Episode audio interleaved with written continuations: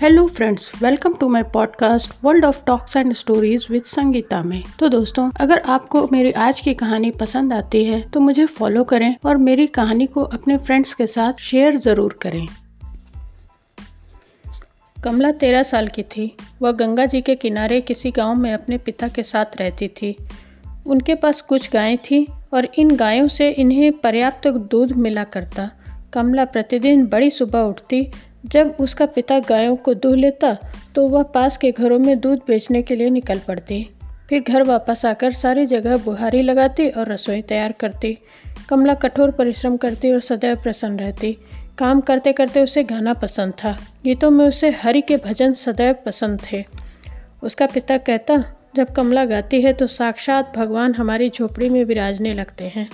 कमला के घर के पास गंगा के किनारे एक मल्लाह रहता था।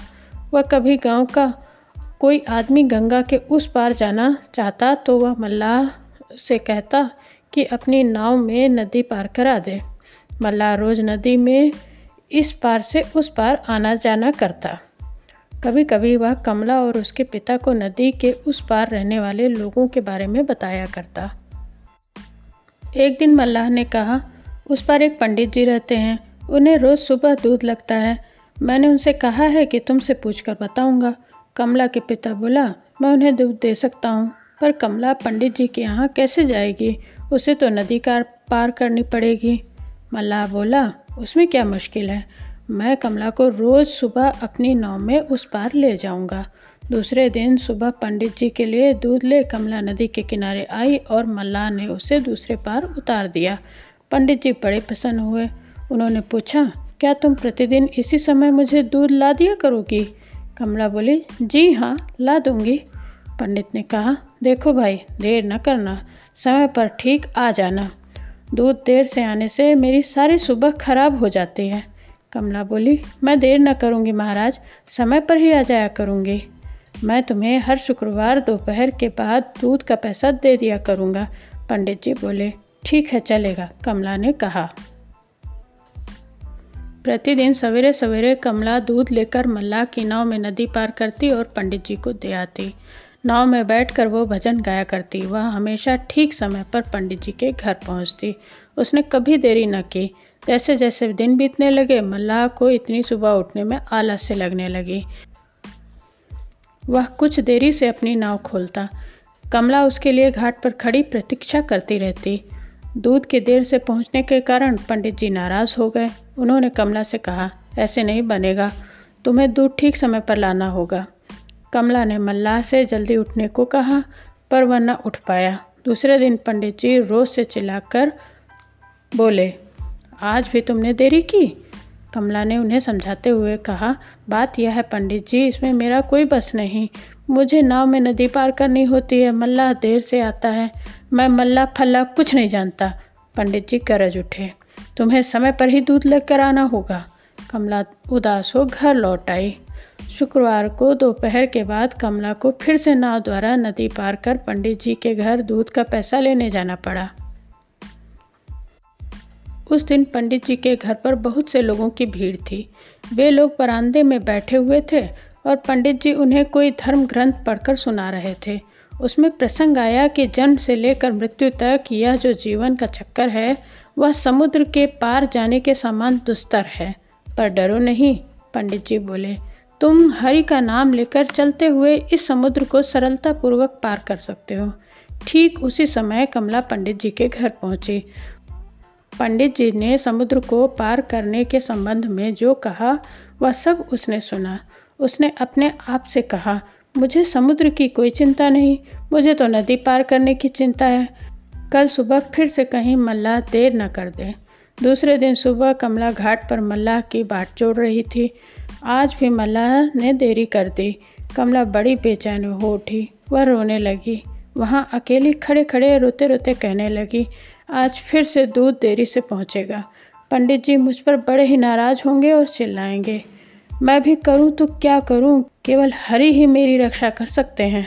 अचानक कमला को पंडित जी के शब्दों का स्मरण हो आया। उन्होंने कहा था, तुम हरि का नाम लेकर चलते हुए इस समुद्र को सरलतापूर्वक पार कर सकते हो। अरे, कमला चिल्ला उठी, पहले क्यों ये बात याद ना आई। मैं भी कैसे बुद्धू हूँ जो इतने बड़े समुद्र को पार करा सकता है, वह क्या एक छोटी सी नदी नहीं पार करा सकता। यदि मैं भी हरि का नाम लेकर चलूँ तो मैं भी इस नदी को पार कर सकती हूँ।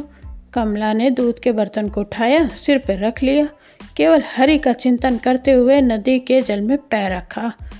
वह नीचे नहीं डूबी बल्कि पानी पर वैसे ही चलने लगी जैसे जमीन पर चल रही हो। कमला कहती चली, हरि हरि हरि। हरि का नाम लेकर कमला नदी के उस पार चली गई और पंडित जी के घर पहुंच गई। पंडित जी बोले, आज तो तुम ठीक समय पर आ गई, मल्ला जल्दी उठ गया क्यों? नहीं महाराज, कमला बोली, मल्ला ने तो आज भी देर कर दी थी पर मैं उसके लिए नहीं रुकी। पंडित जी अचरज में पड़े, तुम मल्लाह के लिए नहीं रुकी तो फिर आई कैसे? उन्होंने पूछा। मैं तो आपके बताए रास्ते से आई महाराज, कमला ने कहा, और यह अधिक अच्छा रास्ता है। मुझे रोज़ डांटने के बदले आपने पहले ही मुझे यह रास्ता क्यों नहीं बताया? पंडित जी को बात पहली सी लगी, चीख पड़े, तू क्या कह रही है लड़की? मेरा रास्ता और क्या है? तेरे कहने का मतलब क्या है?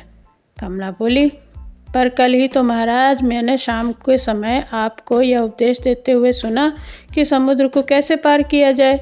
आपने ही तो कहा था हरि का नाम लेते हुए चलो। यदि यह समुद्र को पार करने का तरीका है तो नदी को पार करने के लिए भी तो है ना। आप तो हरदम इसे जानते हैं पर आपने मुझे कभी नहीं बताया। पंडित जी आंखें फाड़ के कमला की ओर देखते रहे, बोले, तो क्या तुम्हारा मतलब ये है कि तुमने नदी को इसी प्रकार पार किया? हाँ महाराज, कमला बोली, इसमें तो कठिनाई नहीं हुई। आप तो जानते ही हैं कि यह कितना आसान है। अब तो मैं रोज़ सुबह अपना दूध समय पर दे जाया करूँगी। मुझे तो बड़ा अच्छा लग रहा है। पंडित जी तब भी विस्मित नेत्रों से कमला की ओर देखते रहे। वे कुछ समझ नहीं पाए कि लड़की की बात पर विश्वास करें या ना करें।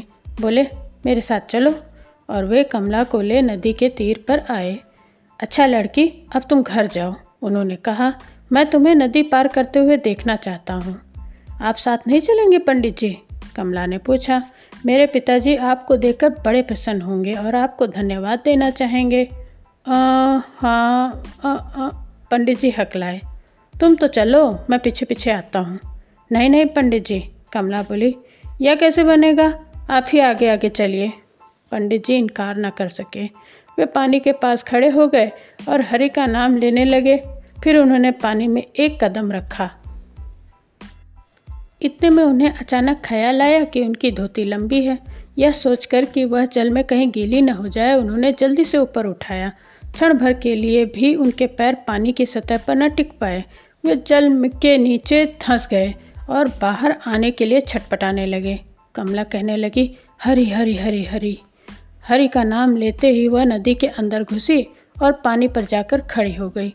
उसने पंडित जी के लिए अपना हाथ बढ़ाया और उन्हें पानी से बाहर खींच लिया। बोली, मुझे दुख है आप गीले हो गए। आप अपनी धोती के बारे में सोच रहे थे ना बेटी कमला। पंडित जी गदगद स्वर में बोले, तुम धन्य हो, तुम्हारा विश्वास 100% है। अब जाओ, अपने पिता के पास अपने घर लौट जाओ। मेरी बच्ची, तुम नदी को पार कर लोगी, यही नहीं तुम इस जीवन समुद्र को भी पार कर लोगी, क्योंकि तुमने हरि का नाम लेकर चलना सीख लिया है। तो मित्रों, यह कहानी बस यहीं तक। मुझे उम्मीद है आपको पसंद आई होगी। अगर मेरी कहानी आपको पसंद आई है तो मेरे चैनल को सब्सक्राइब करना ना भूलें, साथ में घंटी का बटन भी दबाएं। मिलते हैं जल्द एक नई कहानी के साथ, तब तक के लिए धन्यवाद।